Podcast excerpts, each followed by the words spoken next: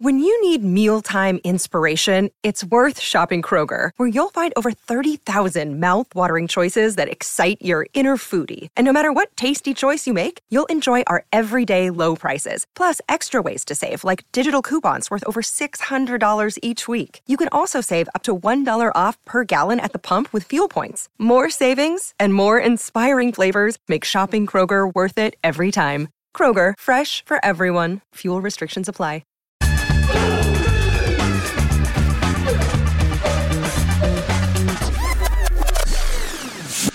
Hello and welcome back. Real Vision Crypto Daily Briefing starts now. Here's why you should watch today's show. FTX will reimburse phishing attack victims to the tune of $6 million. We'll discuss why, what happened, and why it matters to you. Plus, Joe Chow from Millennial Capital is with us to share his insights on the current state of markets. Stay tuned for that. I'm Nico Brugge. Ash Bennington is with me as always. How's it going, Ash? I'm doing all right, maybe a little sick. So if I start sneezing or coughing, I hope I can hit the mute button at time. Well, that's the thank, goal for the show. I, I appreciate Ash, you still uh, rallying and joining us today. I also like to call out we are the Beanie Bros today. Uh, we might start this as part of our Monday tradition, Ash. So um, let's see how it goes. But in the meantime, don't forget to subscribe to Real Vision Crypto. It's free. If you're watching on YouTube, like, subscribe, and hit the notification bell so we don't, so you don't miss when we go live. And now a word from Raoul. Things are tough out there. So, to stay true to our mission here at Real Vision to help investors, we have just reduced the price of a subscription to Real Vision Essential to $99. And that's not all. Subscription to the Plus tier is just $400 until the end of October. Don't miss these promotion, folks. All right, with that said, I've done my due diligence to spread the word. Let's jump right into the latest price action. The price of Bitcoin remains in a tight range. It, it's currently hovering around a price point of $19,300, which is relatively unchanged over the last seven days, up about 0.5%. We have a busy earnings week ahead of us, so maybe we'll see volatility this week if we get bad news. But for now, it looks like more sideways price action. How about you, Ash? What are you looking at? Uh, well, Nico, I'm looking at Ethereum right now, and it's pretty much the same story. The price of ETH is fluctuating pretty much sideways, trading in a narrow range between 1200 uh, and the upper 1300s for the last seven days. On a trailing 24 hour basis, looks like it's up uh, just a shade under 2% right now, Nico. Thank you for that, Ash. I'm also keeping an eye on two more tokens as we're covering them in our stories today. The first is FWT, Freeway's native token. It's down roughly 73% in the last 24 hours after the Freeway news, which we'll cover later today. And we're also looking at FTT, the native token of the cryptocurrency exchange FTX. It's down between 3 to 4% in the last week, which brings us to our top story today. FTX plans to compensate account holders affected by a phishing attack occurring on a third party website.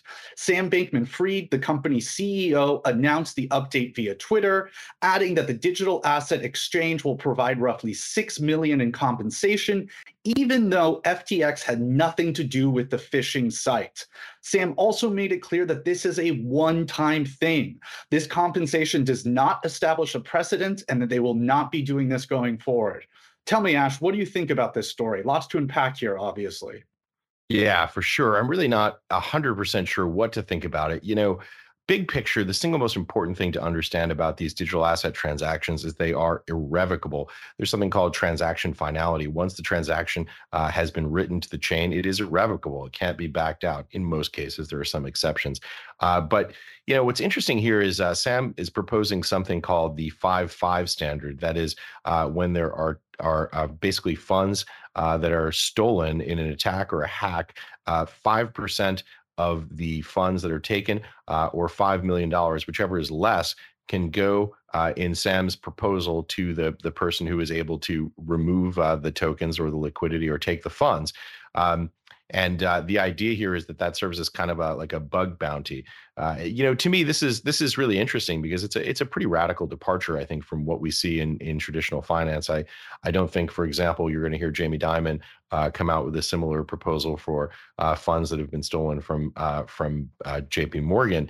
So the nature of the structure of the way this works because of this in sort of intense transaction finality uh, necessitates a, a, kind of a, a, different paradigm here and, and, it's it's interesting to me uh, to see uh, this proposal coming forward uh, from Sam Bankman-Fried. You know, the the devil is in the details, and and we'll have to see. By the way, that and I think you can take a look at the uh, there's a there's an image uh, somewhere uh, of Sam saying basically that if the uh, if this does uh, if it gets sent back uh, to the to um, to FTX, uh, we will quote absolve them. Now, I, I don't really know uh, whether or not, and, I'm not an attorney, but I'm not certain that uh, that, for example, Sam Bankman-Fried has the ability to absolve people who who commit a crime. Uh, so you know, th- this is this is all very new. Uh, it's it's very interesting as a proposal, but I think it's it's it's going to take some time before we're actually able to figure out what the implications of this are and whether or not, for example, law enforcement would agree to those terms. So there's a lot here to unpack, a lot to think about. Very early, I think it's interesting that he's put this proposal forth, and and we'll have to see how it shakes out, Nico. Thank you for that, Ash. Definitely lots to unpack. Definitely still the wild, wild west for the crypto uh, world at the moment. So we'll see how this unfolds. But speaking of Sam Bankman Fried, just last week, you might remember Sam tweeted his thoughts on crypto regulation, including a proposal on industry standards for the digital asset industry. Well, he wasn't expecting what happened next. Many members of the crypto community expressed concerns about the plans he laid out. So FBF, SBF took to Twitter to address the backlash. In his retrospective, he thanked everyone that gave him constructive feedback, particularly those who highlighted the core ethos of crypto, economic freedom. Tell me, Ash, what do you th- make of this pushback from the community and SBF's response? Well, you know, there are a lot of elements to this proposal. There are aspects that concern the five five standard that we were talking about earlier. I sort of pointed out that, you know, when when there is a theft, for example, if someone breaks into your home and steals something, uh, you may not always have the ability to convince the authorities not to press charges. These are sort of an that's sort of an ongoing legal framework in question. Uh, but there are other components here that I think are important to highlight. Uh, that one of the things that Sam Bankman-Fried discusses in the proposal uh, is the question about what SEC considers to be a security and not a security. But what garners the most criticism here uh, is the component that Sam Bankman-Fried talks about uh, with regard to OFAC compliance. That's the Office of Foreign Asset Controls uh, at the U.S. Department of Treasury. This is the regulator that enforces uh, foreign sanction regime, regimes against foreign nationals, foreign states, uh, and foreign special designated entities. Among the prominent critics here of Sam Bankman Fried's proposal uh, is Eric Voorhees, the founder of Shapeshift. Uh, he wrote to SBF, and I'm just going to quote this here You can advocate effective altruism, or you can advocate banning 80 million innocent Iranians from the future of global finance. You cannot do both. You can't do both. Uh, glorifying OFAC in proposed crypto industry standards is a non starter in, uh, in bold there. Uh, set off with asterisks. The disagreement between Voorhees and SBF extends beyond OFAC. Voorhees published an extensive blog post titled, quote, a response to SBF's principled crypto regulation, where he deconstructs and responds to each of Sam's specific suggestions, including blacklists, hacks, asset listings, and DeFi, among others. Another prominent critic of SBF was Ryan Sean Adams, uh, who viewers might recognize from the Bankless podcast. His critique uh, of Sam's suggests that, that adding, quote, this would eliminate the US from the crypto race you know this is really an interesting moment for me. It's something that i've been talking about for for months on this show this idea of the irresistible force slamming into uh, the immovable object. You know it's not you know my my role to advocate for one position over another and i'm, I'm trying to just describe uh, what i see happening here and what i think might happen next to just describe this in an objective and neutral way you know, to my mind, what we're seeing is this collision uh, between the core ethos that Sam uh, Bankman-Fried alluded to uh, in his speech, uh, rather in his remarks that were uh, that were published. this idea of credible neutrality and censorship resistance; these are two ideas that are very important in the Ethereum space. And what may be a collision course, maybe a collision course with with with federal law. Um, there's a line in the sand here that Sam Bankman-Fried can't cross. And if he crosses that line, uh, people aren't going to just say mean things about him on Twitter. If he violates U.S. federal law, uh, he's going to wind up in handcuffs and in a prison cell. And I think he's very aware of that. Um, you know, Sam is one of the wealthiest people in the world. Uh, presumably, has excellent lawyers advising him. Uh, and the the reality is that you know, I, look, I've been watching regulators, uh, legislators, courts for a while. I'm an amateur at this. I'm not a lawyer. I've never worked for a regulator. I've never lived in Washington D.C. But I think it's very possible possible that we're going to see a significant difference uh, in the ways that regulators look at, for example, uh, SEC um, civil compliance to whether something is or is not a security versus we've seen what, what I would call regulatory forbearance there. We haven't seen uh, as much enforcement on that front as might be possible if regulators were inclined to do so. I think it may be very different uh, to see these um, these OFAC sanctions being enforced. Look, Sam is a, a U.S. person; he's a U.S. citizen. Um, he has a, a, company that has a, a, an arm operating here in the United States. He's very much subject to federal laws. And if he were to uh, if he were to permit uh, OFAC sanctioned nations to essentially uh, transact at scale uh, with these cryptocurrencies essentially moving money, I, I, think there's a fairly substantial. And I, I, when I say he could wind up in a jail cell, I don't think that's going to happen because I don't think he's going to do that. I don't think he can do that. I think that he knows uh, that his he is significantly um, his his actions are restricted by U.S. federal law. And I know that there are people who are upset by that. There are people who don't like that circumstance, but I think that's just a sort of neutral, objective description of the way that the laws are written uh, and the obligations that Sam Bankman-Fried and other CEOs have uh, to abide by those laws. So this really is this this this collision course between the the world that U.S. federal law describes on the one hand and the ideals of cryptocurrency on the other. And this is this to me is the big story of 2022, of 2023, and probably 2024 as we sort through uh, all of these complexities, Nico. Absolutely. Very well said, Ash. And thank you for that remarkable breakdown. So, on to our last story of the day. Freeway is suspending services, including other withdrawals, because of unprecedented volatility. The Seychelles registered crypto platform announced the update on Sunday. And since Freeway's announcement, its token FWT has dropped roughly 80%. Now, it's important to note Freeway was a relatively unknown project, and it had a small market cap of less than $70 million before its token crashed. However, its market cap is now sitting around $10 million million. Still, it's never a good feeling to hear news of halted withdrawals, especially after everything we experienced with Celsius and Voyager.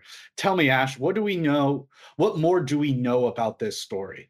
Well, what we know is that we've seen this movie before, uh, or we've seen a movie that looks a lot like it before. Uh, CeFi uh, or DeFi CeFi hybrids that look a lot more like CeFi, offering massive yields. You know, a situation like this once again calls into question whether or not that model works. Freeway is a startup platform. Users can stake uh, crypto or fiat and buy these quote supercharger close quote products, which emulate crypto and fiat currencies. Uh, Freeway claims its ecosystem contains 161 million dollars worth of superchargers, and these products can earn an annual yield of up to 43 percent. 43 percent, uh, according to reporting by Decrypt. However, as you mentioned, Nico, due to volatility in crypto and foreign exchange markets, Freeway is halting services until further notice, including the ability to sell back these superchargers.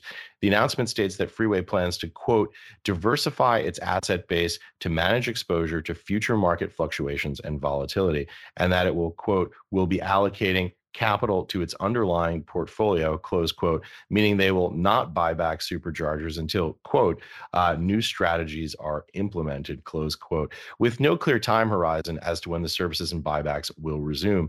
So users are taking to Telegram here uh, to express their frustration. One user wrote, wrote, wrote quote freeway collapsed and i'm just wondering if i will still manage to be one of the last to withdraw people here are still in denial that they lost everything and should face it straight away Freeway's Telegram representative simply told users that they did not know if they could withdraw funds and advised them to submit support tickets. More facts, of course, are going to come out on this story. Uh, this sure sounds a lot like things we've seen before, whether we're talking about Celsius or CoinFlex or Voyager.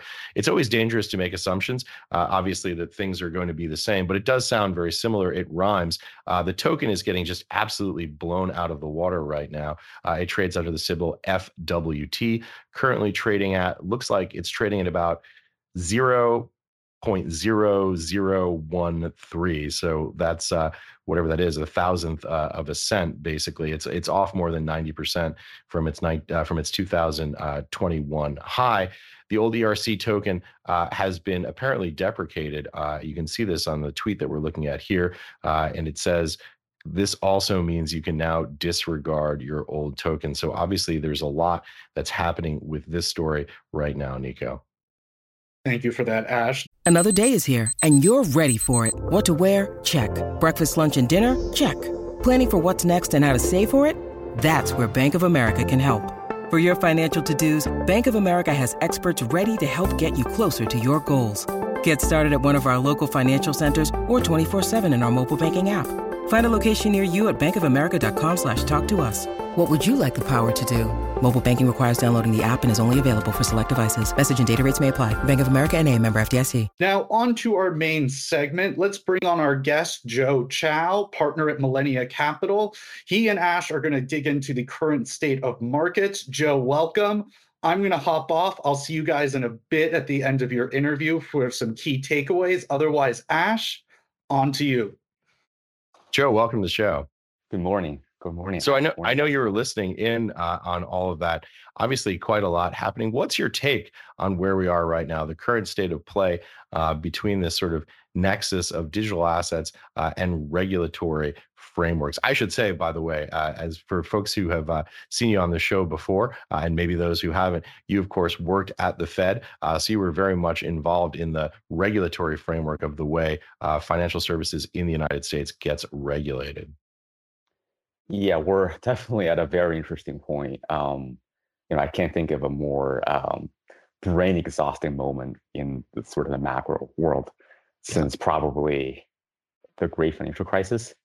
Uh, and when we came out of it, there was Dodd Frank being passed, and uh, there was actually a lot of um, cross currents between uh, kind of monetary policy and Dodd Frank that kind of introduced kind of a conflicting signals to the financial system in joe for people uh, who aren't familiar with dodd-frank give us a little bit of an explainer on that.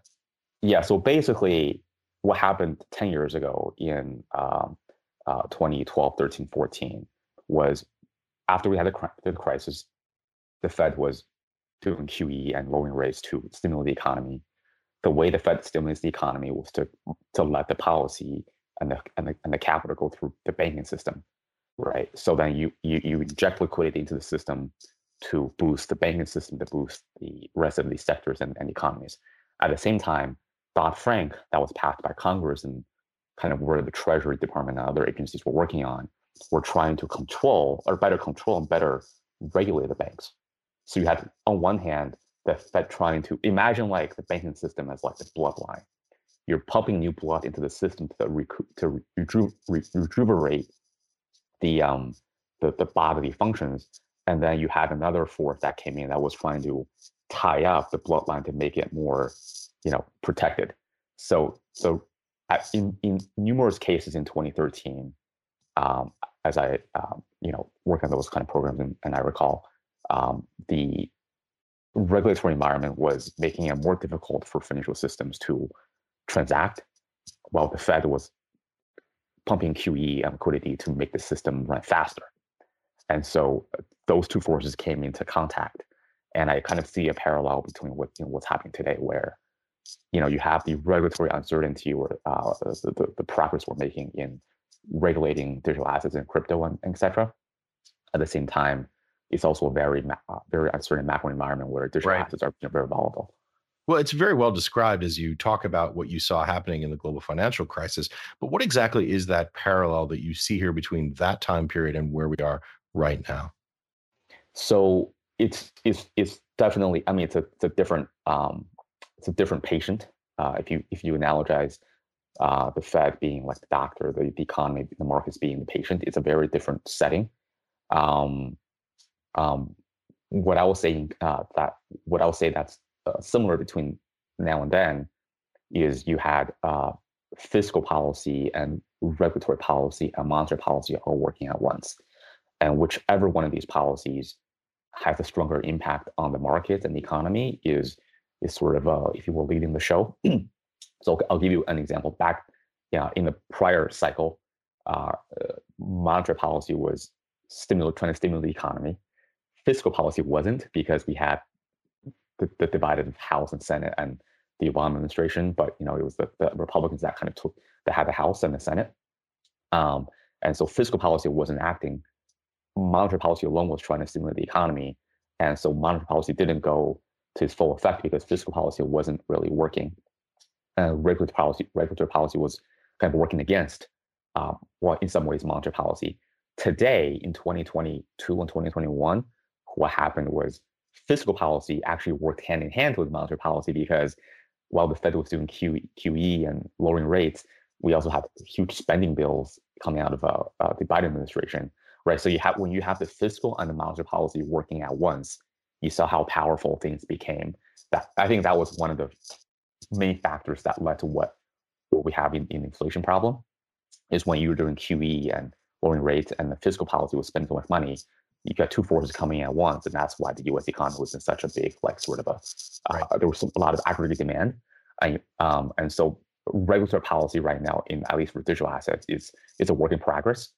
Um, so all these sort of the three forces that are working and creating a lot of different implications is kind of you know it's, is introducing a lot of I think complexity and and um, balances uh, imbalances in, in the marketplace. Arjo, let me give you the TLDR of what you just said here, and you tell me if this is roughly correct. For people who are relatively new to this space, uh, who may have never heard a former Fed employee uh, speak about the way that this system works, the first, I think, important point for people to understand uh, is that free markets are very much embedded uh, within the framework of monetary policy on the one hand uh, and fiscal policy on the other that controls the amount of liquidity uh, that is flowing into the system. and the second point that I, I sort of heard you frame there is this idea that we are currently at a moment of, of almost maximal regulatory uh, um, confusion or maximal regulatory conflict, uh, and that has a, a, sort of a headwind effect on the space. Is that is that roughly correct? That is roughly that's that's roughly correct. That um, it's a free market underpinned by balances and boundaries, right? Um, um, uh, I'll give you an example. The Fed was created in 1913 because at that time, uh, in the 1800s, there was a few financial crises of banking panics because there were so many different central banks and currencies. And when you had a lot of different currencies uh, that were playing uh, all at once, sometimes when the system went, went, went down south, there was no central backer. And that was a reason the Fed was created in 1913 to be sort of the, the central kind of the back the backup to the financial system. And so that's um, and so there's even though it's a free market, there's a lot of check and balances and a lot of um, uh, major cops, major actors at play. The Fed being one of the most prominent one, but also fiscal policy, also regulatory policy, and um, the unfortunately, the three different cops. Let's let's analogize it this way. You got the FBI, the CIA, the state police, the you know city police, the etc. Right? There's a different regulatory oversight bodies here at stake.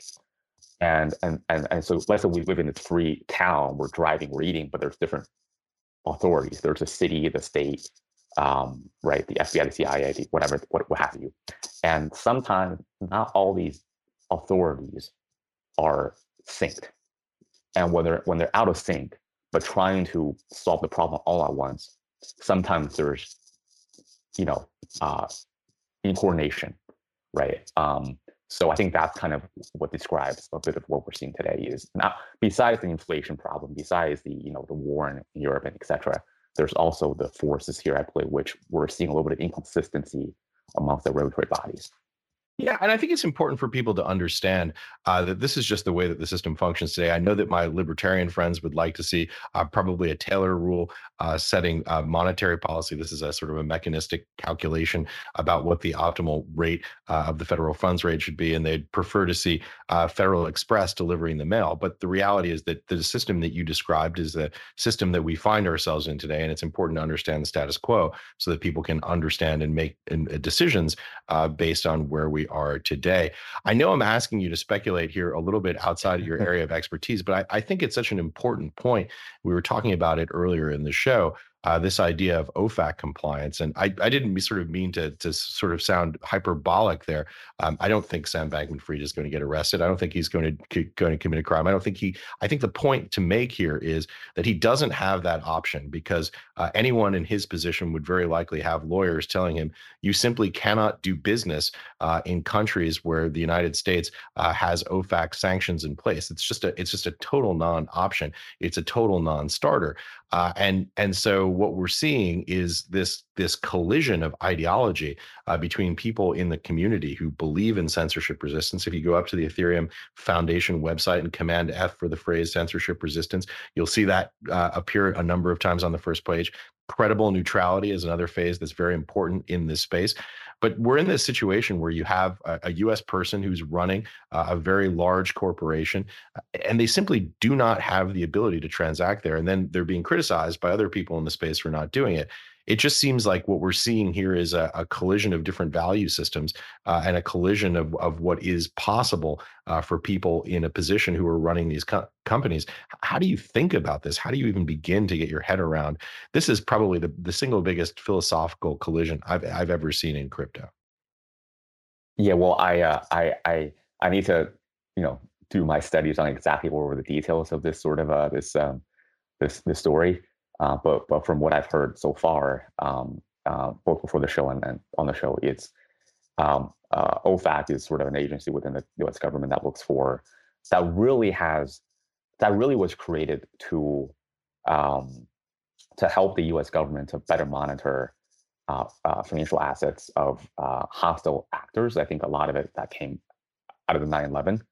Um, so I think that's sort of the primary um, objective is actually not like it's, it's actually controlling assets for military and you know and conflicts and and, right. those kind of purposes. So in that logic, uh, I'm sure what's hap- uh, what's happening with this, with this story might touch on OFAC. Uh, but the other way you have to think about it is there are staffers that work inside the buildings in, in Washington who have to prioritize a lot of cases. And I'll just tell you one thing that I've walked past that office in the Treasury building before um, and I know where they are in the building. I know how many people work there, um, and I'll tell you that I'm sure that there's you know a lot of people that work for those agencies and, and etc. But um, but the primary function that off, of that office is to really sort of track um, you know terrorists and groups like that. Um, and so when it comes to this type of cases, if it's high profile, it might get on the radar. Uh, but I but I think that for me logically, I think that the primary function of that office is actually to control ass, foreign assets for terrorist groups. Well, if a CEO, any CEO of any large U.S. Uh, domiciled uh, crypto exchange a US person were to announce on Twitter that they were going to disregard OFAC sanctions, there'd be some serious problems that would arise from that. I mean, we we saw we saw a developer uh, sentenced recently to 63 months in prison for visiting a, a country uh, that was on the OFAC sanctions list. I mean, this is very serious stuff, and I, I suspect, and again, this is this is where you have to kind of attempt to look into the future, which is always difficult, right? Because it it, it necessarily involves yeah. speculation. But this is something that that is that the United States government seems to hold uh, very high on its list of priorities in terms of national security, the ability to enforce dollar denominated sanctions regimes. And it's just hard to imagine uh, how anyone running a crypto exchange, it seems to me, frankly, impossible uh, that they would disregard these uh, these these sanctions because there would be likely very serious consequences for doing so. And again, that's that's that's not a normative statement. I'm not telling you like what I think that you know anyone should do here. Just suggesting that that would be the likely outcome if this were to continue. Yeah, I mean, I I don't know if I would like to post something on Twitter that publicly challenges the government. Um, right. And and I, am sure he has lawyers who can help him get out of it. But again, I think when I think about, you know, when I think about cases like this, um, um, one thing I've learned about how the public sector works, whether it's in the U.S. or it's in in EU or other markets, is is um, the regulator regulators like to pick one of the higher profile cases and and win and make right. it make, make an, an example out of it. So I think on that basis, yes, like you can you can argue that the regulators want to take offense to what's said here and and and kind of um uh and make a case out of you know this very big crypto entrepreneur. Uh, but at the same time, I just don't know like to what extent they will react to it. Well, and, let's be clear. Sam Bankman-Fried essentially said he's going to abide by. I mean, that's my interpretation, at least, right. of what, what I read. Essentially, he said that he he he believes in the idea of blacklists that the idea that there are certain that there are certain addresses uh, persons and entities that are sanctioned. If if i was interpreting uh, that correctly i think he said uh, words to the effect of that you know we prefer blacklists yeah. to whitelists meaning that you, you don't want to have a situation where you have to be whitelisted to participate. But as i understood it as i interpreted it he was being pretty clear saying if there is a blacklist well we're gonna we're gonna abide by those terms. So i think it's ex- exactly the opposite. He's he's claiming that he would abide by those terms and i think that was why some people in the space were upset because they interpreted that uh, to mean uh, that he supported um, that he su- that he supported sanctions. Uh, so I, that that's my understanding that's my interpretation of what i read. In that in that in that case with that in mind i i i think this news will probably blow over. Um, I don't I don't see you know severe um, actions either way coming from. But let me throw one more out one yeah. more hypothetical out there. What happens when you have uh, when you have U.S. persons who are not, we're not talking about FTX here, just talking about it more generally. You have U.S. persons who are the directors and officers of a U.S. corporation that is regulated. They're regulated by SEC or OCC or or whatever alphabet soup of regulators mm-hmm. uh, are regulating them, and they're operating a staking pool They're in uh, in Ethereum, for example. And we obviously like we know how important credible neutrality uh, and uh, and censorship resistance is in the space. And a transaction comes across that has uh, an OFAC sanctioned blacklisted address. What do they do? Right, that's a significant risk uh, to them to uh, to include that transaction because then they'll have violated OFAC sanctions. Uh, on the other hand, if they exclude that transaction, mm-hmm. Uh, then they're censoring. Uh, and we know that the Ethereum protocol is built now uh, with this with this functionality called slashing, which means you can be economically devastating mm-hmm. to to sanction transactions. And it seems to me that the only option they have is to leave the stake pool. I mean, there, there's a really sort of significant material open question about how these issues are going to be handled going forward because of the nature of, of the way the Ethereum protocol functions in staking. And I think that's why, you know, we've all read kind of um, reports that like as the regulations for crypto becomes clear, it's actually going to be better for the industry.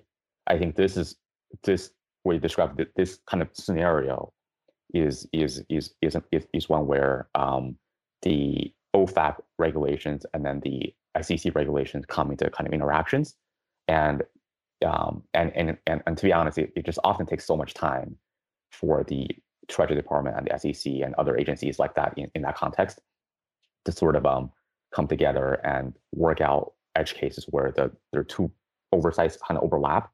Um, right. There are like, I mean, they do work on these things, but it just takes a, a while. I think what's going to have to happen is uh, there's going to be, I think, a sequence of events of what's going to happen on the, on the regulative front that makes things like this clearer to regulate. First is is like you know crypto a, a security or not a security? I think that's the central question because then I think that's the least of their problems. I think that's the least of the problems in the space. Uh, yes and no. No, because that this question has been lingering for like as for for some time I can remember since like probably five yeah. six years ago, right? So this question is actually the most important question because if it is security, it would be regulated by the SEC. If it's not a security, it would be regulated by, by the CFTC. Right. And so, but I, I, don't think that matters for OFAC compliance, right? Whether well, or not it's, it's it matters or, or, not. It matters because because because we're talking whether OFAC is going to work with the SEC or, or the CFTC right. to to work with to figure out whether this overlaps, how how this got it. So you're talking about essentially which of the government agencies is going to participate uh, with uh, with Treasury to attempt to build in uh, the sanctions enforcement. I got to bring uh, Nico Brugge back into the conversation. I know he's been sitting on the sidelines as we've been uh, having this. I don't know, Nico. Do I have do I have like a slight fever here? Is that what's causing this? Because this seems to me like this is the moment of of maximum tension in the space where we're actually seeing uh, federal law colliding uh, with the ideals of the space. It seems like a moment of uh, significant risk. Absolutely. And so um, before we get into our key takeaways, I'll briefly sort of comment on that. That I think that, you know, as we've been discussing since we launched Real Vision Crypto Ash, regulation isn't fun, but it's necessary for the growth of the space. And we're finally getting to that point where push is coming to shove and we're going to all have to sort of accept the middle ground from what our ideals of the space are to where we actually are today You know, it's the only way that this space will grow. So, with that said, let's get those horns a blaring, the spotlight swinging, because it's time for our key takeaways. So, first, we're still very much dealing with the macro environment and its effect on the crypto ecosystem. Indeed, Joe draws a parallel between now and the global financial crisis of 2008 fiscal policy and monetary policy are all contributing to the macro big picture and consequently affecting crypto. We're living in a world of maximal fiscal policy. Lastly, the regulation around crypto needs to be figured out for crypto to truly grow. This won't be quick or easy, but it is necessary, as we saw with SBF and OFAC in our earlier story. Ash, Joe, anything you guys want to add? Joe, we'll give you the final word it, it sounds it sounds very much on point. Uh, but I will say for this asset class, digital digital, digital asset asset class, that monetary policy and macroeconomics is probably the the bigger contributing factor to the, the fiscal policy, regulatory policy. I think that's the driver. Um, and and and what's keeping me up at night in looking at sort of my asset class and sort of what I what I do is when are inflation peaking, when are rates peaking, and when do we return to a more of a normal environment? Because when when the bottom hit in the market is when I think the overall sentiment in our asset class improves, and that's what sort of what I think is the the, the main driver here. Let me just add, uh, Joe and I are both being kept up uh, at night by different things. Uh, my guess is, my guess is we may both be right uh, about it, which uh, I guess uh, you could say implies a significant headwind to the space, Nico. Absolutely. Well, thank you so much, Joe and Ash. That's it for today's show. Don't forget to subscribe. Real Vision Crypto is free, but we also have some paid for content. If you're looking for professional grade crypto research, scan that QR code on the screen to find out more. For those of you watching on YouTube, smash everything the like button, the bell, and subscribe. Tomorrow, we have a great episode lined up for you all about regulation, right on topic. Kathy Kraninger, Vice President of Regulatory Affairs at Solidus Labs and former Director of the Consumer Financial Protection Bureau, joins us to discuss the state of regulation and how the midterm elections might affect it all here in the US. You don't want to miss it. See you tomorrow at 12 p.m. Eastern, live live on Real Vision Crypto Daily Briefing.